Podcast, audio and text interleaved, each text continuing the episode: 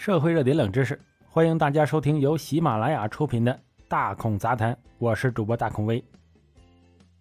现在大家最关注的事情莫过于上海的疫情了，各种新闻呢让大家非常的闹心啊。大孔呢也不在上海，也不能瞎说，但是希望大孔的节目能带给大家一点轻松，能更好的熬过这个阶段。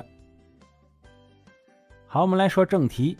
以色列特拉维夫郊区的尼布莱克是原教旨犹太教徒的社区中心。近日，数千人在当地参加一名被杀警察的葬礼。死者呀是一个阿拉伯裔的以色列人，基督徒阿米尔库里。他被一名巴勒斯坦枪手用自动武器射杀。库里妻子在致悼词的时候。称其丈夫为以色列的英雄。库里是以色列大约一百九十万阿拉伯裔公民中的一员。无独有偶，三月下旬在当地一个购物中心打死四名以色列警察的袭击者也是阿拉伯裔以色列人。一系列事件使这个生活在以色列社会的特殊群体——阿拉伯裔以色列人，再度成为舆论关注的焦点。人们通常把以色列称为犹太人国家，但其实以色列公民呢，并非都是犹太人。在约九百万全国人口中，阿拉伯裔少数民族占据了以色列人口的百分之二十。他们中的绝大多数就是在一九四八年以色列宣布建国之后坚持留下来的巴勒斯坦人。以色列宣布建国之后啊。阿拉伯联军随即大举进攻，在那场战斗中有多达七十五万人，或是自行逃离，或是被战火赶出家园。阿拉伯裔以色列公民虽然拥有选举权和被选举权，但很多人呢指责政府对他们有制度性歧视。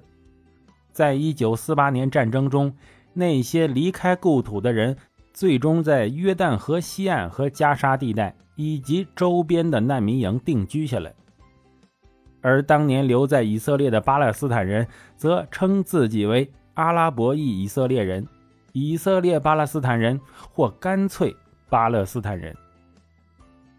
绝大多数的阿拉伯裔以色列人是穆斯林，但他们中间也有一部分基督徒。基督徒是阿拉伯以色列人中第二大族群。自从以色列1949年1月举行的第一次选举以来，他们一直享有选举权和被选举权。以色列的阿拉伯人和犹太人社区平时多数时间呢少有往来，但新冠疫情危机期间，两个社区之间为了共同目标有了密切合作，社会融合搞得较好的区域啊是国家医疗卫生系统。阿族以色列人占以色列医生、护士和药剂师的比例分别为百分之二十、百分之二十五和百分之五十。在医疗卫生系统中，在疫情期间，犹太和阿拉伯裔患者共同享受医疗资源。不过呀，阿裔以色列人在安全部队中的人数那就没那么多了。以色列建国以来，军队和国防一直是国家生存的关键。每一个犹太族的以色列人都必须参加军训和服兵役。安全部队在以色列社会中发挥着核心作用。虽然阿裔以色列人也可以参军和当警察吧，但是他们并不受以色列强制兵役的约束，因此啊，在军队中的人数相对较少。从理论上讲啊，阿裔以色列人和犹太公民一样享受同等权利，但他们经常抱怨在以色列受到系统性的歧视。近年来，阿拉伯社区经历了与非法枪支、家庭纠纷以及有组织犯罪有关的暴力犯罪浪潮。以色列大多数的谋杀案发生在阿拉伯少数族裔社区。他们抱怨警方对解决这些案件啊不感兴趣。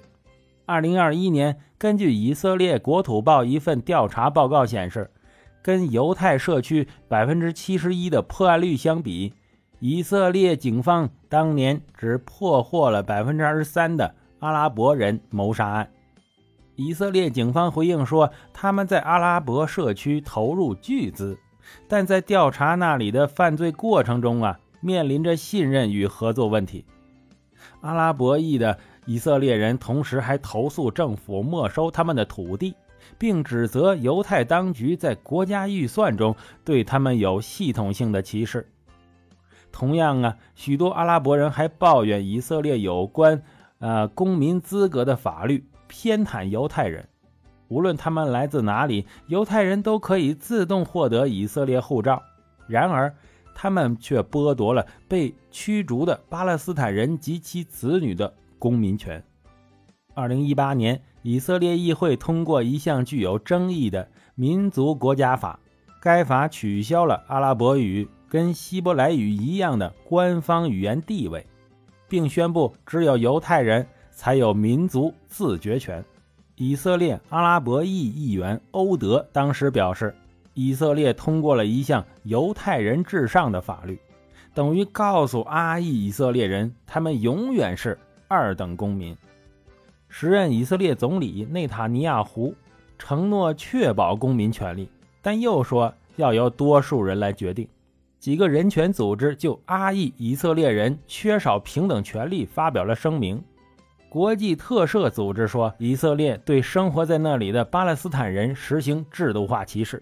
人权观察组织2021年4月发表的一份报告，指责以色列当局对生活在境内以及以色列占领下西岸和加沙地带的巴勒斯坦人实行种族隔离政策。